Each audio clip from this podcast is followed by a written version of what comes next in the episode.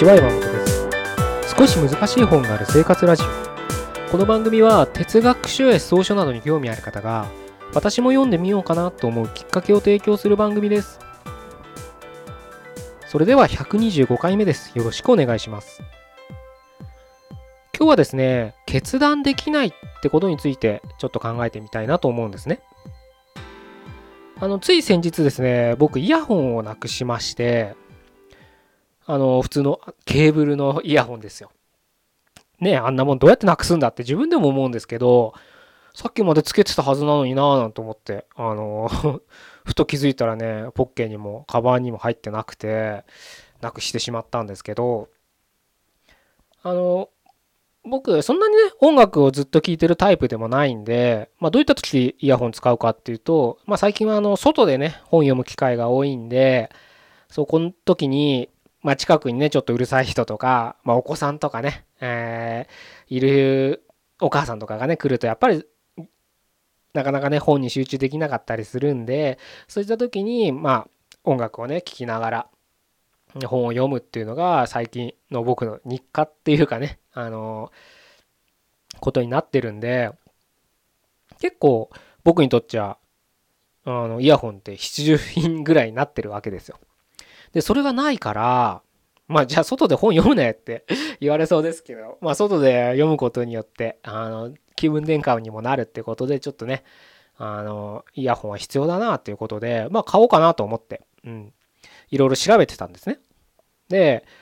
そんなにね、あの、まあイヤホンって好きな人はすごい好きじゃないですか、スピーカーとかと同じで。なので、もうなんかすごい高いのは5万とか10万とか平気であるんですよね、調べてみると。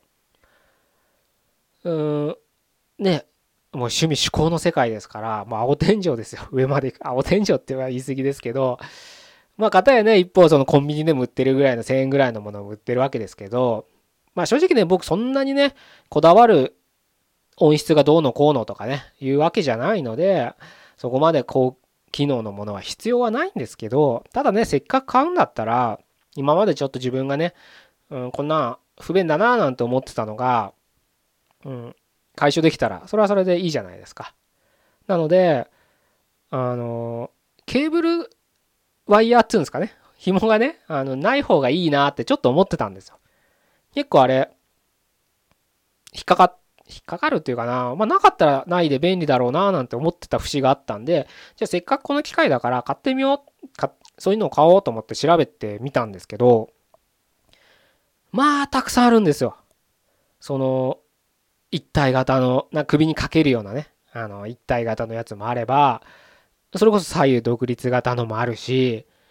まあ、それだけでももう2種類あるんですけあるんですけど、もうそこに大量にあるんですよ。もう機能がどうのこうの、充電時間、再生時間がどうのこうの、デザインがどうのこうのとかね、あの、外でのね、スポーツしながら、防水がどうのこうのとか、もういっぱいあるんですよ。で、昔だったら、なんか音響メーカーって大体ね片手で数えられるぐらいだったわけじゃないですか。それがもう今じゃもうアメリカのなんかスポーツ専門でやってたとことか北欧のなんか老舗のブランドのカジュアルラインがどうのこうのとかもういっぱいあってもう正直わけわかんないんですよもう。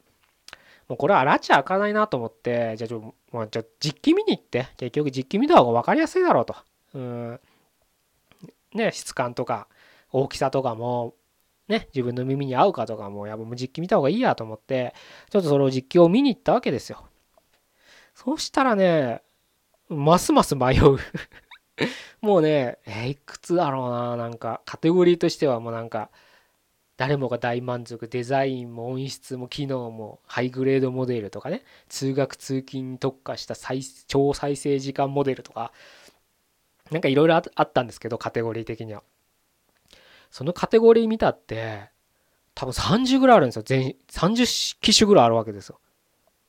もうね、そこまでね、あの、提示されてたら、もう選ぶなって言われてるようなもんなんです。でもね、僕としてはね、もう1万だろうが5万だろうが10万だろうが何でもいいから決めてくれって言いたくなるぐらい、もうわけわかんない状態になっちゃって、もう自分の中である程度はね、あの、あったわけですよ。そんな大きいのは嫌だなとかね。うん。そんなダサいのも嫌だなとかね。あのケースに入れるわけですからあのワイヤレスですからね。そのケースもねなんかあまり分厚かったりなんかダサいのは嫌だなとかなんかいろんな基準はある程度自分の中で持ってるね理想というかねこんなんが欲しいななんてあったんですけどもうわけわかんないそんだけ並べられると。でもう結局買わなかったんです。今も買ってないんです。でねこれってすごくね僕はね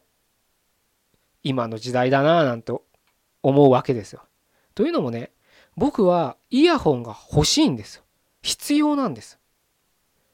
でも選べなかったんです。買えなかったんです。ここにすごくね消費者側のストレスがあるわけです。あのね今は物がすごい溢れ返ってる時代でそんなに物いらないんじゃないか。だからね断捨離とかいうのがブームになったり、うん、服だってねそんなにいっぱい買う必要ないよみたいな本が売れたりしてますけれどとはいえねやっぱり必要なものは必要で人は欲しくなるわけです。今回の例で言えば僕はイヤホンです。生きていくのに必要かって言われたら必要ないけどでも僕の人生には今イヤホンは必要なんです。でも買えなかった。ここなんですよね問題は。結構ねこういう人多いと思うんですよ。何かこういうのが欲しいって漠然とあるけどでもなんかそれに付随するものがいっぱい情報がありすぎて結局どれがいいんだか分かんないと。いうので結局買わない。あったらすごい生活がより豊かになるのにでもよく分かんないから買わないで終わるみたいなね。だ選べないっていうストレスもあるわけです買えないってストレスもあるかもしれないですけど選べないってストレスもあるわけですよこれをねうん例えば仮にあなたが今ビジネスを何か起こそうとかいうつもりがなくてもちょっとその視点を持っていただくとあのまた世界が違って見えるかななんて思うんですけれど例えばあなたが何かを販売するとか何かを伝えたい時にどうやって伝えたらいいかっていう視点になると思うんですよ。視点を得られると思うんですね。例えばね僕さっきイヤホンが買えなかったって言いましたけどこれすごく例えばの例ですけど、前、僕このポッドキャストでもお伝えしたことあるかと思うんですけど、僕の中でヒーローの一人は、ジェームス・ボンドなんですよ。で、そのボンドがね、何か CM か何かでね、まトム・ホードの、ね、スーツをバシッと着こなして、情報部員に必要なワイヤレスイヤホンはこれだとかね、ちょっと こんなコピーダサいですけど まあ今適当に言ったんで許してもらいたいですけど、もしそんな CM があったとしたら、僕はそれがたとえ10万円するようなイヤホンでもそれを買うわけですよ。もうね、僕のヒーローがそれつけてるから、もうそれ買わざるを得ないんです。もしかしたら僕が、うん、機能的にこんなのがあったらいいなって思う機能がないものかもしれないですよ。でも、もうそんなどうでもいいんです。ボンドがつけてるからそれを買おうって気になるわけです。だから、変えない？選択できないっていうストレスはボンドのおかげでなくなるわけです。そう思うとねもしあなたが伝える側販売する側だった時にこの商品はこんなにいいんですよ。こんな機能があってこんなメリットがありますよ。って伝える伝えるのは大切ですよ。伝えなきゃいけないものもあるのでそれはそれでいいんですけどただそれだけじゃもう人は買わないってことに気づいてほしいんです。もうね、なぜかって言ったらさっきの僕のイヤホンの例がそうなんです。もうみんな似たり寄ったりでどれ選んでいいかわからないんです。昔は例えばうん音響とか、まあ、ソニーとかねすごい有名ブランド力があったからそのブランドのだったらいいだろうみたいのでブランドっていうのはだから決断を促してくれるっていうために必要なものだったわけです。で、それがソニーだからいいはずだっていうことで他を買わなくて、それをちょっと多少ね、5000円ぐらい高いかもしれないけど買うみたいな決断ができたんですけど、今はもうそういう時代じゃないですよね。まあソニーのブランドも神話も崩れましたし、ね、ソニーレベルの機能を他のね、新興ブランドがね、いろいろつけてきたりしてますから、半分ぐらいの値段で。そういったものね、あればあるわけですから、なかなかそのブランド力っていうのもね落ちてきてるっていう事実現実がある中で選べないかったわけです僕の中ではそういう時にブランド力ご利用し機能ご利用しではやっぱり伝わるものも伝わらないんです。かたやね、さっきね、ボンドの話を言いましたけど、ボンドが選んだワイヤレスイヤホンとか言われたら、もうそれしかないんです。機能はもしかしたらソニーより劣ってるかもしれないよ。でも、唯一無二なんですよ。もうボンドが選んだワイヤレスイヤホンっていうものは。だからそれを買うんです、僕は。まあね、今、こんな風に言ってますけど、まあ正直こういったのは昔からあることですよね。好きな有名ブランド、うん、ごめんなさい、有名タレントがつけてるから、持ってるから、いいって言ってたからで、それで購買をする。まあそれはだから、なんかちょっと前ね、問題になりましたよね。タレントが、あの、ステルスマーケティングみたいな形でね、これいいよみたいな形でブログで紹介して、実は後ろでお金もらってたみたいなのがありますけど、でも人間はそうやって決断をしてたわけです。なので、それをね、非常にもっともっとこれからはそういった力が必要、力というかね、これです、これしかないんですっていうのを伝える必要、伝える力がある人がより売り上げを伸ばすし、いろんなアイデアを出せると僕は考えてるんですね。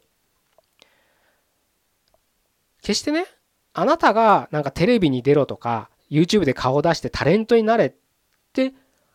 いう話をしてるわけじゃないんですよ。ただ、大切なのはその欲しいけど決断決断できなかった人が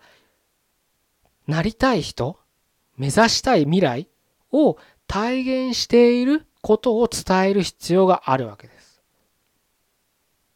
機能じゃないんです。その人たちが買いたいと思ってる人たちがこういう自分になりたいっていうのを絵で示すのか文字で示すのか動画で示すのかわからないですけど表現必要がある表現する必要があるってことをちょっと今日は覚えておいてほしいなと思うんですね。それで自分のね消費行動を何かを買った時を思い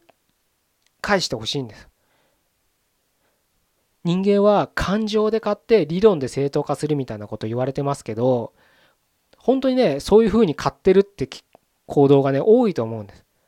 いや、これはこんな機能があって、これがあったら健康にもいいしとか言って何かを買ったかもしれないけど、その前には何かその商品を持ったより良い自分の未来っていうのを想像してるはずなんです。それがタレントがそういったのを表現してるのかもしれないし、何かのキャッチコピー、コピー、言葉であなたの脳みそにそういった世界を描かせたのかもしれない。そういったことをより今までしてなかったってわけじゃないんですよ。でもそれがより大切になってくる。っていう時代になってるってことはもう当の昔からなってるってことは意識しておいてほしいなと思うんです。ですのでこれからもしあなたが何かを伝えたいビジネスをしたいって時にはそういった力を養わなきゃいけないそういった視点を持って勉強しなきゃいけないってことはちょっと忘れないでほしいなと思って今日はこういう話をさせていただきました本当にねあのー、僕イヤホンないと今困っちゃうんでぜひね、ボンド、イヤホンの CM してくんないかなって 思うんですけど、なかなか、うん、そうはうまくいかないですよね。まあ、どっかで何かをね、買わなきゃいけないんですけど、自分の中でね、ある程度イメージはあるんですけど、もう目の当たりにするとね、もう、もう選んでくれよって言いたくなっちゃいますよ、本当に もう、もう、もう、嫌になって帰ってきちゃいましたけどね まあ、もしおすすめのイヤホンがあったら教えてくださいよ。本当に欲しいんで。そんな感じです。はい。どんな感じだって形ですけど。じゃあ今日はこんな形で終わりたいと思います。125回目でした。ここまでどうもありがとうございました。